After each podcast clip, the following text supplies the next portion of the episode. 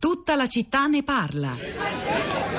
Cittadino, l'assemblea è riunita in permanenza giorno e notte perché la Costituzione deve essere pronta prima della caduta della Repubblica. E che ci famo con la Costituzione quando non ci sarà più la Repubblica? Niente. Ah, Però il mondo conoscerà lo Stato che volevamo costruire sulle rovine del potere temporale. ah, era approvato. Cittadino, in questo momento la Repubblica Romana, primo fra tutti gli stati del mondo, Sì. al quinto punto del titolo primo dei diritti e dei doveri, ha approvato l'abolizione della pena di morte.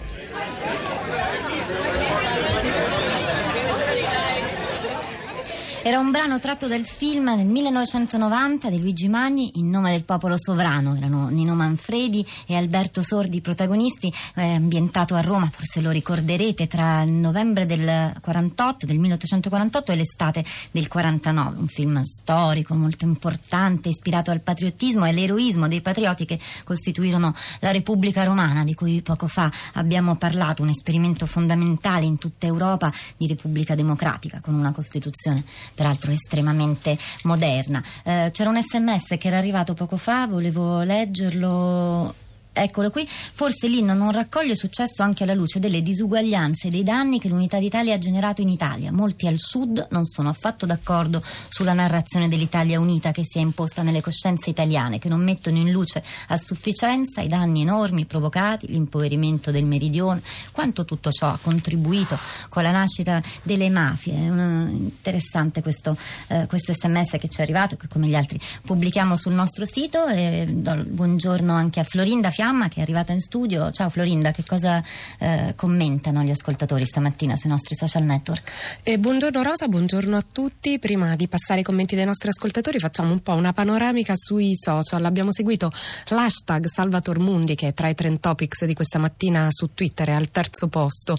Ehm, inizialmente abbiamo guardato, abbiamo curiosato sul profilo ufficiale di Christis, la famosa casa d'aste che ha battuto la vendita del Salvator Mundi e eh, che ha twi- eh, Salvator Mundi che ha eh, twittato ehm, il, capolavoro, il capolavoro di Leonardo da Vinci, Salvator Mundi, eh, è stato venduto a 450 milioni 312 mila e 500 dollari, assoluto record mondiale per la vendita di un'opera d'arte.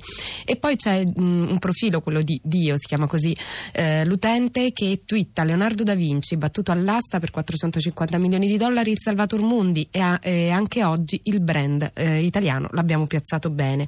Un po' più giù nella lista dei trend topics troviamo anche eh, come hashtag Mameli e come dicevamo prima, come dicevi tu in, che in trasmissione eh, è stato preso come simbolo di appartenenza anche da Giorgia Meloni e Fratelli d'Italia. Infatti la Meloni twitta il canto degli italiani di Mameli e Novaro è da oggi l'inno ufficiale della Repubblica Italiana. Ce l'abbiamo fatta e Fratelli d'Italia aggiunto come hashtag. E invece un tweet più ironico, quello di non, sto- non sono stato io, che dice Mameli è la dimostrazione che tutti possiamo ancora ambire a un contratto a tempo indeterminato dopo anni e anni di precariato. Invece qualche riflessione sulla nostra pagina Facebook, quella di, Sabri- di Sabrina che scrive Io lo sapevo che l'inno di Mameli era provvisorio, ma la cosa non mi aveva stupito. D'altra parte il nostro è il paese delle emergenze, terremoti in zone sismiche, frane in zone geologiche già ritenute franose, ma il tempo è novembre, tutto da noi è provvisorio ed emergenza. Comunque anche la terra dei cachi del gruppo Aglio le storie tese rappresenterebbe bene il nostro eh, paese. E sempre nel- in vena di proposte c'è anche Alessandra che ci scrive Va pensiero un inno pessimo, a parte la musica bellissima. Proporrei, visti i tempi, finché la barca va. Allora, sono collegati con noi già eh, tre ascoltatori. La prima è Maria, buongiorno. Buongiorno, vi saluto da Trieste, buongiorno. Maria, prego, ci dica che cosa voleva Sì, raccontarci. più, più che altro volevo soffermarmi, perché essendo io musicista, sulla parte musicale di questo inno, perché eh, io non la ravviso solamente una marcetta, non mi soffermo sulle parole, sul testo che è stato ampiamente eh, parlato e detto e di cui conosciamo, ma sulla parte musicale. Ecco, questa è, è a seconda di come si suona. Io l'ho sentita suonare, io l'ho cantata anche quando ero bambina, a scuola si cantavano tutti l'inno di Mameli, no? E io ho 70 anni, per cui è chiaro. Però eh, quando io ho sentito eh, l'inno di Mameli eh, prima, de, de, della, prima dell'opera al Teatro Verdi a Trieste oppure alla Scala, perché vado molte volte alla Scala, ecco, il discorso è che è tutta un'altra musica, nel senso che è suonata da questi violini e con, con ehm, segni dinamici, quindi crescendi, diminuendo, cioè mentre quando è, è dove è la vittoria che è in tono minore, oppure quando, quando è, questo è una cosa, è, è, cantato poi dal coro, come quando è stato per l'Expo nel 2015, a più voci, guardate una cosa da, da brivido. Ecco, io volevo un po' rivalutare la parte musicale di questo inno. Tutto qua. Eh, Maria, la ringrazio anche per il suo accenno eh, musicale. Grazie a Maria. C'è anche Margherita, buongiorno. Buongiorno. Lei da dove chiama Margherita? Da Genova. Prego, ci dica. Ma io ho voluto soltanto dare una testimonianza sull'insegnamento dell'inno di Mameli nelle scuole. Quando io frequentavo la scuola elementare, e io anch'io ho 70 anni come l'ascoltatrice precedente, era obbligatorio nella scuola elementare la lezione ogni settimana di canto corale, quindi ci insegnavano diversi canti, ma eh, fra tutti l'inno nazionale. Perciò penso che la mia generazione lo conosca bene così come conosce eh, diversi canti mh, corali, ha questa abitudine al canto in coro educato, eh, corretto, mentre questo insegnamento è stato abolito non so bene quando perché la scuola elementare ha subito tantissime riforme nel corso degli anni. Eh, però la, la musica è stata tolta, il canto corale è stato tolto e quindi le generazioni successive hanno, hanno avuto meno possibilità di impararlo. Eh, credo che molti abbiano imparato l'inno nazionale proprio solo sui campi di calcio, purtroppo. E comunque e anche... imparato, mal, imparato, anche malamente, voglio dire. Ora lo impareranno ancora meno, visto che al prossimo giro non ci saremo. Grazie Margherita. C'è anche Silvano, Prego. buongiorno. Buongiorno. Lei Silvano da dove chiama? Io chiamo da Borgomanero in provincia di Novara. E che cosa voleva dirci questa mattina? No, io volevo dirci che l'obbligo di acquistare il quadro di Leonardo all'Italia non sussiste perché ormai Leonardo è patrimonio dell'umanità.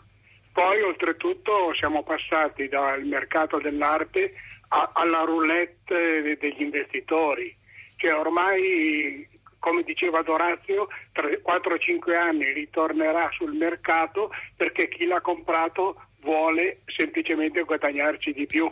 Quindi come nazione non possiamo certamente entrare in competizione con questo, questo, mercato, insomma. Era quello che Costantino Dorazio ha chiamato gli scommettitori dell'arte. Grazie anche a lei, Silvano. Florinda.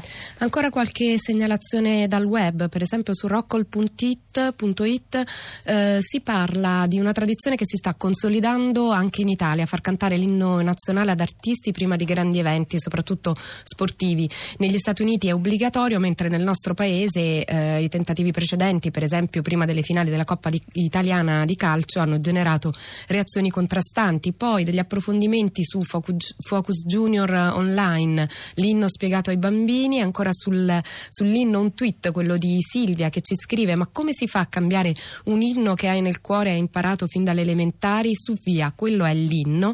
E infine Giampaolo, sempre su Twitter, ci segnala un articolo in inglese, una mm, interessante riflessione culturale di Ben Davis pubblicata su news.artnet.com www.salvatormundi.com eh, sulla compravendita di eh, opere d'arte e il titolo è Cosa sta davvero avvenendo il Salvator, cosa sta davvero vendendo il Salvator Mundi di Leonardo?